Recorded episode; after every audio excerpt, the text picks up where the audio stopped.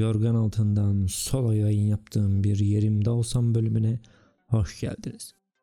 22. bölümden merhaba. Bu hafta küçük hanım olmadığı için yalnızlığımı sizinle paylaşmaya geldim. Bu da o demek oluyor ki yine konudan konuya atlayıp aklıma gelenlerden karman çorman bir kayıt yapacağım. Sonra da anlamlı bir şey söylemeden muhtemelen yayını ve bölümü bitireceğim. Şimdi bir yandan küçük hanımın yokluğu, bir yandan da çok nemrut bir gün geçirmiş olmanın verdiği yorgunluk. Ama mümkün mertebe bunu size hissettirmeden hemen bu haftanın konusuna dalıp mağduruna, sanki kendimde yeterince varmışçasına aklımı verip gidip uyumak istiyorum. Ama önce bu kaydı yaptığım gün bulunduğum memlekette tatsız bir olay oldu. Ona değinmeden geçemeyeceğim maalesef. Hani hep söylerdim ya, hiç haz etmem şu Rus hava yollarından. Vereceğim haber onlarla ilgili. Rus hava yollarından Aeroflot konuşabilsem bir de. İsmi de Nemrut şirketi. Rus hava yollarından Aeroflot'a ait bir uçakta teknik bir arızadan kaynaklanan başarısız bir iniş denemesi olmuş ve iniş yapan uçakta yangın çıkmış. Ve maalesef 41 kişi hayatını bu kazada kaybetmiş. Şimdi gerçi ailelere sabır dilemekten başka bir şey gelmiyor elden, ama ben size tavsiye, yine hatırlatma yapmak istiyorum. Ne mümkünse yapın ama asla ve asla Rus hava yollarını kullanmamaya özen gösterin. Bazen şimdi bu fiyat karşılaştırma siteleri oluyor ya, o sistemlerde daha hesaplıymış gibi görünebiliyor şu Rus hava yolları ve insanın işte pinti damarlarını gıdıklayabiliyor. Ama emin olun arkadaşlar, diğer hava yollarıyla olan fiyat farkını bir yolunu bulup hemen dengeliyorlar. O parayı bir yolunu bulup sizden alıyorlar. Şimdi daha bilet fiyatından artı bir masraf çıkarmadan şahsen benim uçtuğum olmamıştır. Öyle bir olay aklıma gelmiyor. Her zaman ya bavula ya bilmem neye bir şeye takıp da paramı alıyorlar pezevenkler. Bir de güler yüzlü personel denen bir şey var ya hani hizmet sektöründe. Bunlarda o da yok arkadaşım. Resmen paramızla rezil oluyoruz maalesef. Eğer birileri çıkıp da Rus hava yollarını met ediyorsa bence onun samimiyetine şüphe edebilirsiniz. Ya hava yolu babasınındır ya da hayatı boyunca başka bir hava yolunu kullanmamıştır da o yüzden elinde kıyaslayacak yeterince bir veri yoktur. Onun için böyle tavsiyelere itibar etmeyin, kanmayın, Rus hava yollarından uzak durun. Şimdi uçak demişken bu hafta bir dizi keşfettim, ondan konuşmak istiyorum. The Twilight Zone denen bir dizi. Bunun 1950'lerde olanı da varmış ama ondan bahsetmiyorum ben. Bu 2019 yapımı.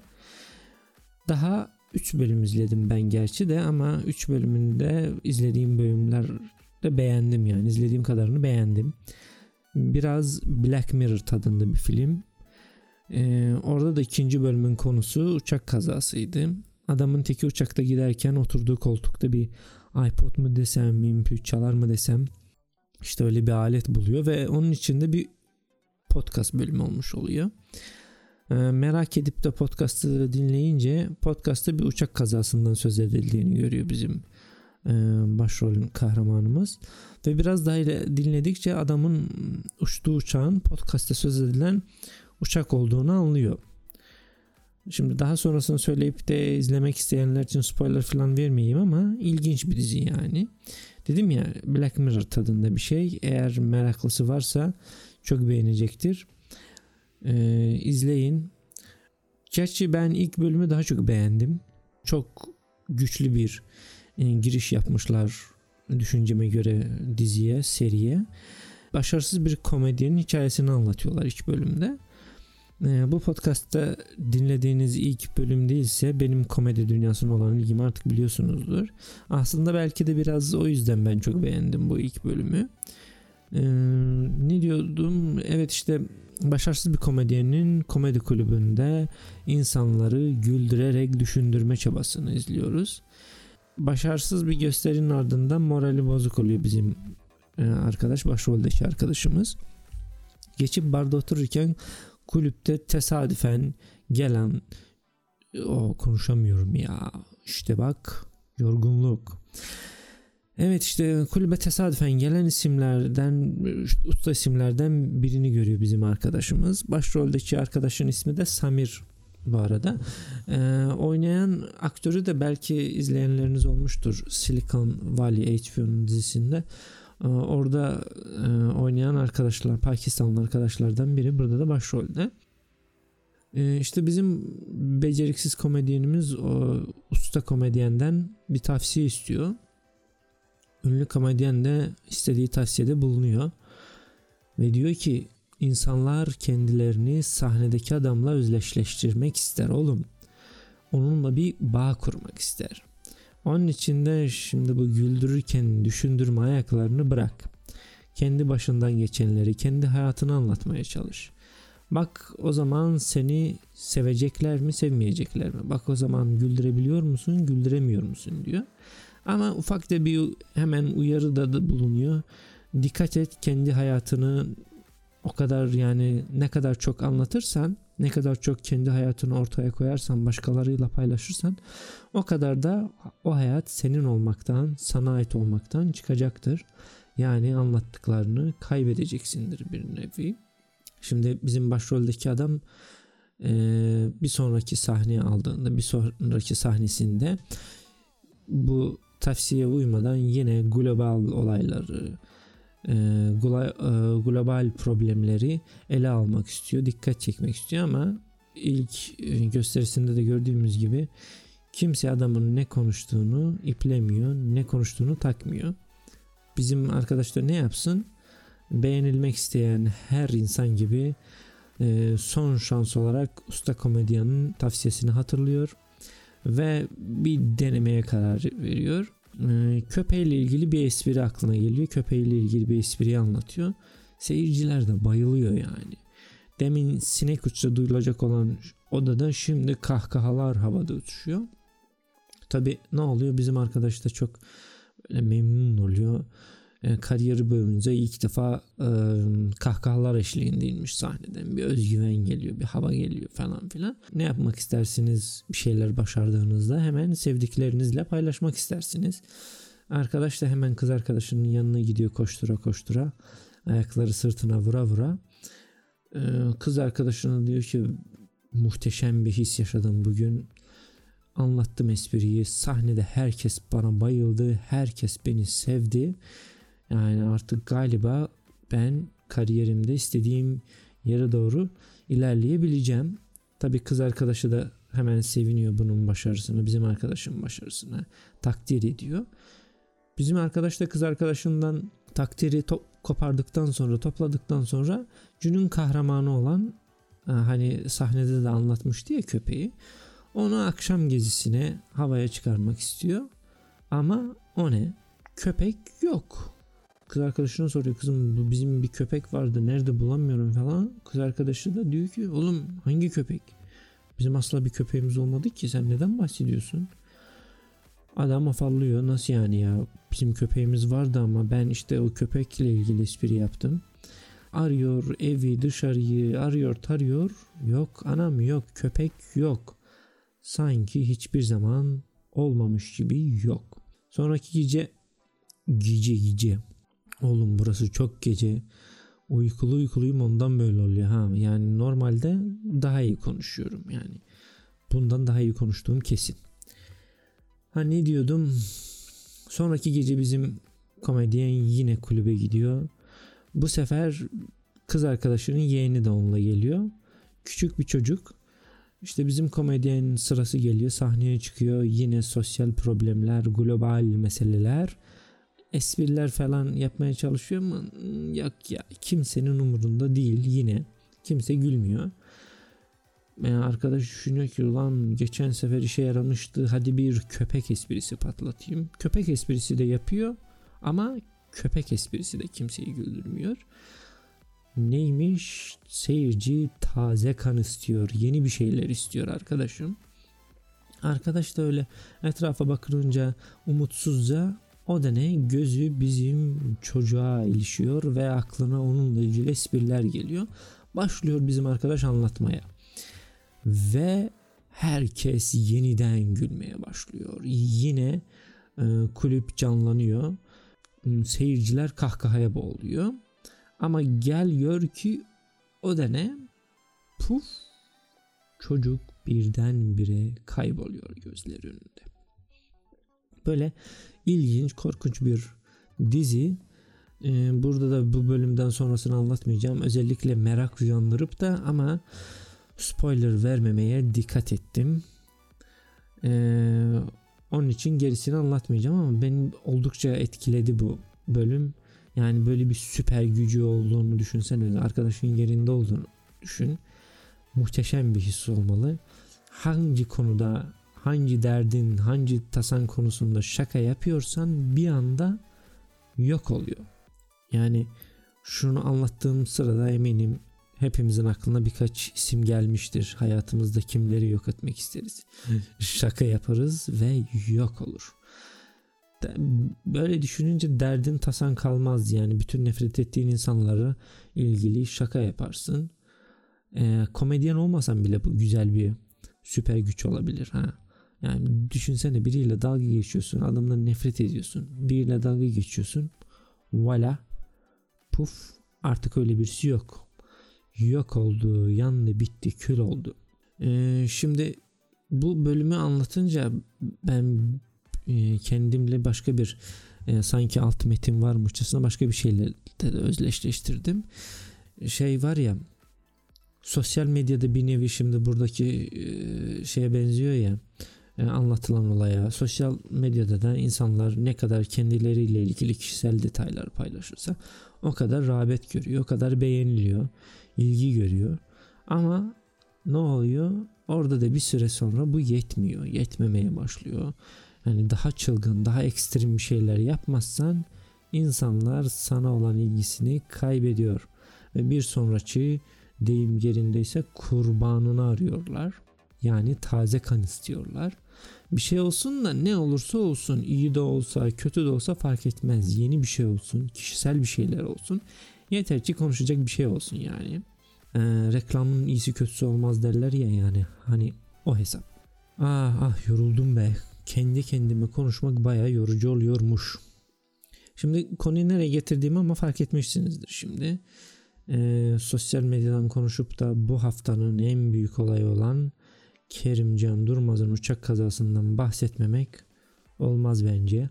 Haksızlık olur. Ben şahsen arkadaşı takip etmiyorum ama resmen bu habere maruz kaldım. O yüzden şimdi sizi de maruz bırakıyorum. Ben çektim, siz de çekin. Herkes çeksin bir nevi yani. Öyle bir moddayım. Nasıl ki Kerimcan Bey abi ne çektiğini herkesle paylaşmaya karar vermiş. Ben de sizinle paylaşıyorum. Arkadaş kendisiyle ilgili yeterince ayrıntılı bilgiye sahip olmadığımızı düşünmüş herhalde. Mal beyanında bulunmuş. Hem de alelacele bir uçaktayken bulunulmuş bir beyan. Yani kazayla olmuş mu, kasıtlı mı olmuş bilmiyorum ama tahmin ediyorum kesin işine yaramıştır. Yani hep derler ya, pardon şey vardı, bilmiyorum aranızda eski MSN'ciler falan var mı? Hani yazardın bir şeyler, boka sarınca derdin ya, pardon kuzenim yazmış. İşte bana biraz onu hatırlattı. Gerçi eskiden de böyle düşününce ünlülerin skandal porno görüntüleri falan ortaya çıkardı. Ve eskiden de onların popülaritesini artırmaktan başka bir şey yapmazdı bu tip görüntüler. Eminim şimdi de öyle bir durum olacaktır. Yani adamın itibarına bir zarar mı gelecek? Ne olacak? Bir şey olmayacaktır. Artık iyi haber ne, kötü haber ne, o da kestiremiyorsun yani. Bu devirde artık ne iyi haber ne kötü haber, onu da bir nevi kestiremiyorsun. Mesela Serenay Sarıkaya denen bir hanımefendi mesela boşanmış. Boşanınca hemen 250 bin takipçi gelmiş Instagram'da. Yani bu insanlardaki bu umut yani hayran oldum. Instagram'dan yürümek diye bir tabir var ya, hani millet olarak yürümüşler yani 250 bin kişi birdenbire yürümüş. Böyle bakınca bir kapitalist olarak bu manzarayı görünce aklıma ilk gelen, şimdi evlenince altınları takıyorlar, onları alıyorsun. Boşanınca takipçiler geliyor. Oradan bir popülerlik artıyor. Influencer alıyorsun. Oluyorsun işte kanaat önderi, her ne atsa ondan oluyorsun. Yani win-win. Evlenince de kazanıyorsun. Boşanınca da kazanıyorsun. Her halükarda kardasın yani. Bir de nafaka koparırsan değme keyfime. Ama şimdi biz böyle anlatıyoruz ya, followerlar, like'lar falan. Galiba Instagram da bu gidişattan memnun değil. Nitekim Kanada versiyonunda artık beğeni sayılarını göstermemeyi test ediyorlarmış arkadaşlar. Neden olarak da insanların rakamlarla değil de içeriye, insanların ne paylaştığına odaklanmalarını istediklerini belirtmişler. Böyle popülist bir açıklama yapmışlar. Çünkü bu yeni nesil az like alınca galiba deliriyormuş. Ama tabii ki bu bence firmanın basına söyledikleri. Gerçek neden? Adamlar reklam satmaya çalışıyor arkadaşım. Şimdi bu influencer bozmaları var ya, sistemden bağımsız olarak herkes post satıyor. Bilmem kaç liraya, bilmem kaç dolara götürüyorlar parayı. Gözümüz yok Allah artırsın ama nitekim Instagram'ın gözü var bence. Bu post satışlarında da hangi influencer kaç like alıyor oldukça önemli bir metrik oluyor. Çünkü reklam verenler bu like sayısına göre interaction diyorlar, işte kaç beğeni almış, kaç yorum almış, onlarla ölçüyorlar senin ne kadar etkili bir influencer olduğunu. Instagram'ın da esas derdi bizi kendimizin başkalarıyla kıyaslaması değil de işte o influencerların kazandığı paraların artık onun reklam platformuna akmasını sağlamak. Çünkü bir insanın ne kadar like aldığını bilmezsen, nasıl, ne kadar etkileşim aldığını bilmezsen onunla parada, fiyatta konuşamazsın şimdi. Hani bu Amerika'nın demokrasisi var ya, hani hep petrol olan memleketlere gidiyor ne hikmetse. İşte bu da onun gibi bir şey. Instagram'ın da adaleti, Instagram'ın da bizi düşüncesi böyle influencerlara doğru gitmiş. Şimdi haklı olarak soracaksınız ki kardeşim hiç mi iyi bir şey olmuyor şu Instagram'da? Tabii ki oluyor. Kullanmasını bildikten sonra tabii ki şeyler de oluyor. Mesela nasıl kullanacağını bilen bir dinleyicimiz olan Doktor Homofob bizim Instagram hesabımıza oldukça ilginç şeyler atmış direkten. Teşekkür ediyorum. Daha gerçi hepsini inceleyip bitiremedim ama Küçük Hanım'ın da olduğu bir bölümde ele alırız diye düşünüyorum o gönderileri. Hatırlarsanız geçen bölümde bizimle ilginç bulduğunuz çekleri de paylaşabilirsiniz dedik. Sağ olsun 140 Journals'tan bazı şeyler, öyle bir YouTube kanalı atmış. Şimdi onu inceleyip gelecek bölümlerde sizinle de konuşuruz muhtemelen. Bir de en sevdiğim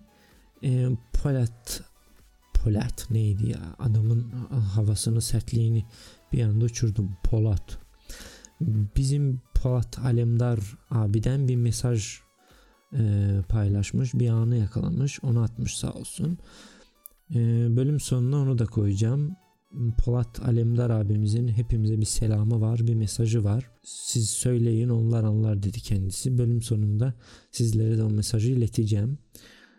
Siz de konu açılmışken bizlere Instagram'dan ulaşmak isterseniz Yerimde Olsan account'unu, hesabını takip edebilirsiniz. Oradan bize yazabilirsiniz. Yok eğer ben medyayla, sosyalle falanla filanla, beni like'la falan uğraştırmayın diyorsanız mail adresimiz var sizin için.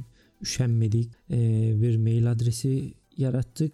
anlat@yerimdeolsan.com adresine bir mail atarak bize ulaşmanız mümkün. Oh be, ne yoruldum, ne konuştum be arkadaş. Böyle yalnız olunca da insan nefeslenecek, ayranından bir yudum alacak fırsat bile bulamıyor yani. Çok zormuş. Bak Küçük Hanım'ı çok özledik. Yine konudan konuya atladım ve pek tabii ki nerede kaldığımı da unuttum. İyi şeyler oluyor diyorduk. İyi şeylerden bahsetmişken geçen gün bir haber gördüm. Çok sevindim. Sonunda güzel ülkemde ilk eşcinsel evlilik gerçekleşmiş. Hepimizi tebrik ediyorum. Muhtemelen siz de görmüşsünüzdür, duymuşsunuzdur. Manisa'da bir damat kayınpederiyle evlenmiş. Gerçi haberin detaylarını okuyunca yanlışlıkla yaptıklarını anladım ama bir anlık da olsa bir sevinç geçmişti içimden. Şimdi nikah memurunun yerinde olduğunu düşünsene bir. Yani kendini onun yerine koy. Yapman gereken tek şey kimin nereye imza atmasını hatırlamak yani. O soru soruyorsun ya yani evet diyecekler. Madem ki başvurmuşlar büyük ihtimalle evet diyecekler. İmza atmak isteyecekler. Kimin nereye imza atacağını da göstereceksin yani. Bu kadar kolay.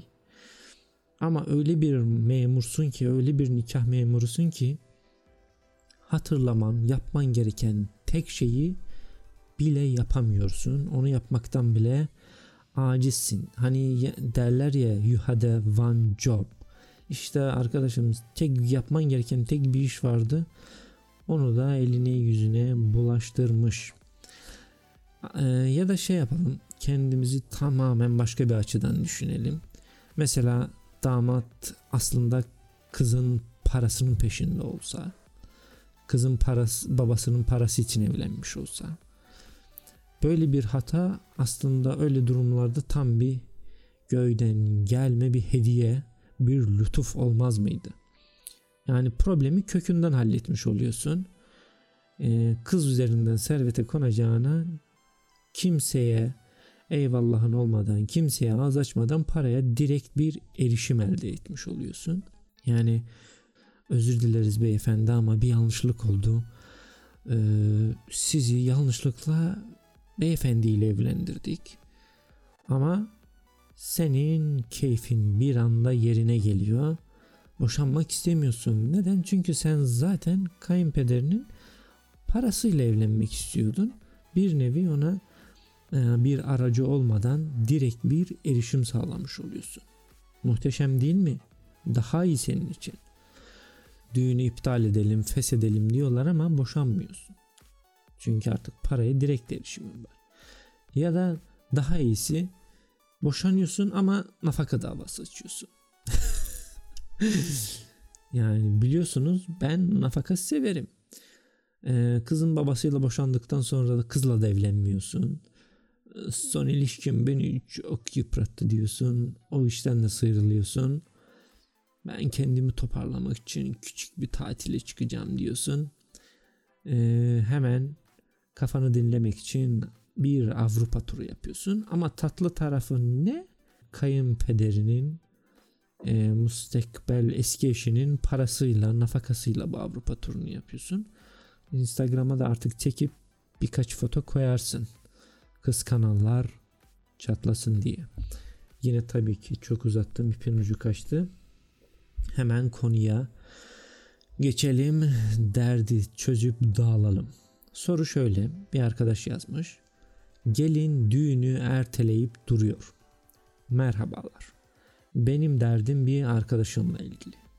32 yaşında olan bir arkadaşım 28 yaşındaki erkek arkadaşıyla evlenme kararı aldıklarını bana söyleyince çok sevinmiştim. Benim de nedimesi olmamı istedi. Sağ olsun ben de kabul ettim tabii ki. Yalnız mesele şu ki düğün hazırlıkları sırasında arkadaşım ve nişanlısı ikide bir kavga ediyorlar. Ve neredeyse her ay kız beni arayıp düğünün iptal olduğunu ve yüzüğü çocuğa geri verdiğini söylüyor. Ve her seferinde de birkaç gün sonra yine arayıp konuşarak anlaştıklarını, hazırlıklara kaldıkları yerden devam edeceklerini, sadece düğünün biraz ileriki bir tarihe ertelendiğini söylüyor. Sorun şu ki ben bu arkadaşımla farklı şehirlerde yaşıyorum. Bu da o demek oluyor ki ben uçak biletleri, kalacak yer için otel rezervasyonları ve otel rezervasyonları yaptırmam gerek bu düğün için. okuyamıyorum ya. Şimdi bunların sağlıksız ilişkisi yüzünden 2'de 1 ertelenen düğün için işimden izin alıp da uçak ve otel rezervasyonları yaptırıp sonra da elimde patlamasını istemiyorum. Ya son anda yine iptal ederlerse? Bana bir akıl verin, yerimde olsanız siz ne yapardınız? Oh, ben okuyunca yoruldum ya. Şimdi arkadaşım, insanlar neleri erteleyip duruyor bir bilsen aklın şaşar. Yani bir düğün çok mu ertelenmiş? Bırak ertelensin, düğünün düğünü değil mi? Varsın ertelensin, varsın iptal etsin, çok mu yani? Bir de hep böyle oluyor ha. Şimdi bu adaylar birbiriyle inatlaşıp kavga ediyorlar ya, damat adayı, gelin adayı. Derdi, tasası, ekonomik sonuçları senin gibi üçüncü taraflara kalıyor genellikle. Olan senin gibi nedimeler oluyor. Ulaşım nasıl olacak, konaklama kaç olacak, işim gücüm ne olacak? Bu senin dertlerin, onların umurunda bile değil tabii ki. Onların derdi kendi aralarındaki inatlaşmayla, çıkardıkları icatlarla kendi sözlerini geçirmek ve en şatavatlı, en şahşahalı düğünü yapmak. Bir de bu tür büyük etkinlikler sırasında gerginlik de had safhada oluyor. Benim genellikle gözlemlerim bu yönde. Kime dokunsam patlayacak gibi. Onun için de uçlarda yaşanıyor duygular. Yani benim istediğim olacak, benim istediğim olacak gibi bir tartışma oluyor, bir nevi inatlaşma. Hani derler ya benim ya kara toprağım, şimdi de böyle inatlaşıyorlar ki ya benim istediğim gibi olacak ya da hiç olmasın, bu düğün daha iyi. Gerçi benim gözlemlediğim kadarıyla hep sonunda kadınların dediği oluyor ama neyse, yani o konuya girmek istemiyorum. Erkekler daha işin başında oldukları için, olayın daha kurallarını pek idrak edemedikleri için öyle ilk anlardan maçı kaybetmemek için direniyorlar biraz. Masrafları falan kontrol altında tutmak istiyorlar. Çünkü düşünüyor ki düğünden sonra da bir hayatları var. Onun bilinciyle hareket etmeye çalışıyor. Ama hanımefendinin bakış açısında bakınca ya kaç defa evleneceğim ulan ben, olacaksa en iyisi olsun gibi bir yaklaşım söz konusu. Ki genellikle de hiçbir zaman istendiği gibi gitmez hiçbir düğün. Hep bir terslik, hep bir problem çıkar. En azından benim bulunduğum bütün düğünlerde böyle oldu. Ben şahsen suçu masallarda görüyorum. Bütün masallar prens ve prensesin düğününe kadar anlatıyor hep. Ondan sonrası yok. Onun için de herkes evliliğin düğünden ibaret olduğunu düşünüyor ve en muhteşem düğünü yapmaya çalışıyorlar. Bir de artık düğünler görsel bir şeyle de olmak zorunda. Yani Instagram fotolarında güzel gözükmek gibi bir sorumluluğu var artık düğünlerin. Hani o kadar çok olmuştu ki gittiğim düğünden sonra o düğünde çekilen fotoğraflara bakınca kendime yabancılaşmışımdır. Ulan keşke ben de bu düğünde olsam demişimdir. Yani çünkü ben hatırladığım kadarıyla düğün çok tırt geçmişti yani. Bu fotolar ne zaman çekildi, ben niye orada yoktum, insan bir hatta güceniyor bir nevi, ya beni niye davet etmediler bu düğüne, beni niye tırt olan düğüne davet ettiniz, beni niye tırt olan versiyona çağırdınız diye insan böyle bir ufaktan bir güceniyor da, kırılıyor da, içinde bir ukde kalıyor. Yine konudan çok uzaklaştım, özür dilerim. Bizim derdimiz şu istikrarsız ortamda minimum zararla çıkmak. Şimdi bak, sen ne yap biliyor musun kardeşim? Kızın kanına gir. Düğünü ya Paris'te ya Roma'da, ne bileyim işte Amsterdam'da falan böyle gezmesi, görmesi eğlenceli, böyle tatil yapması sevimli bir yerde yapmaya ikna et. Konsept düğün diye geçir, romantik bir şey olacak diye ikna et. Yani orası sana kalmış. İşte hayal gücünü kullan. Ama öyle bir yer olsun ki yani düğün iptal olsa bile orada gezmeyi, görmeyi isteyeceğim bir yer olsun. Öyle bir yer. Ya, öyle bir yerde yapmasını ikna et. Yani sonuçta insan kaç defa evleniyor yani? Değil mi? İnsan hayatında kaç defa evlenir? Olacaksa en romantiğinden, en müthişinden olsun. adamın durumu falan yoksa dese de arkadaşın gaza getir. Yani bu ilk günden böyle su koyacaksa senin hayallerine, bundan nasıl kolay böyle nasıl bir koca olacak hiç anlamadım ben falan diye körükle olayı. Eşek gibi yapsın adam yani. İşi ne? Bulsun buluştursun. Gerekiyorsa kredi çeksin, ne bileyim böbreğini falan satsın da yapsın o düğünü. Yani kendini düşüneceksin arkadaşım bu hayatta. Senin işin görülsün. Önemli olan senin işin. Böylece sen de rahat rahat düğün tarihine işten izin alabilirsin. Planlarını falan ona göre yaparsın. Ha, düğün iptal mi oldu? Problem yok abi. Tatil yapmış olacaksın. Zaten beğendiğim bir şehirdi. Gitmiş görmüş olursun. Ha, orada bile düğünü iptal ederlerse başka bir tarihe, o zaman da dersin ki arkadaşlar şansınıza küsün, ben senelik iznimi kullandım. Maalesef gelemiyorum. Üzgünüm ama size mutluluklar dilerim. İşte bu kadar basit. Gördüğünüz gibi ben çözüme odaklı birisiyim. Hemen de çözdüm. Ne kadar muhteşem bir his. Bilseniz dertleri çözmek. Böyle kendini değerliymiş gibi hissediyorsun. Yoruldum ama. Şimdi buradan da fırsattan istifade ediyorum. Dengesiz insanlar yüzünden hayatı havada kalan bütün adaylara, gelinlere, damatlara, gelenlere, gidenlere sabır diliyorum. Merak etmeyin, her şey geçiyor, her şey olacağına varıyor ve her şey güzel olacak diyorum. Bölümü kapatmadan dinlediğiniz için teşekkür ediyorum.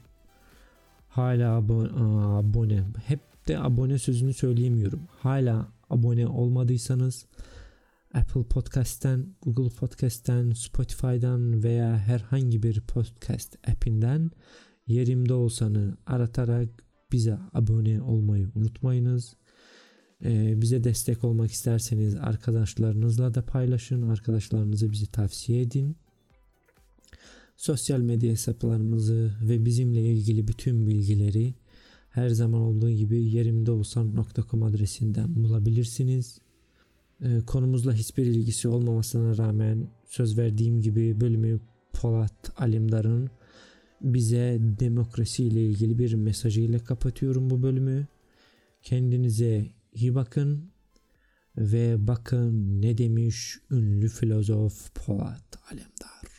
Mekanı cennet olsun. Amin. Lütfen El Fatiha. Amin.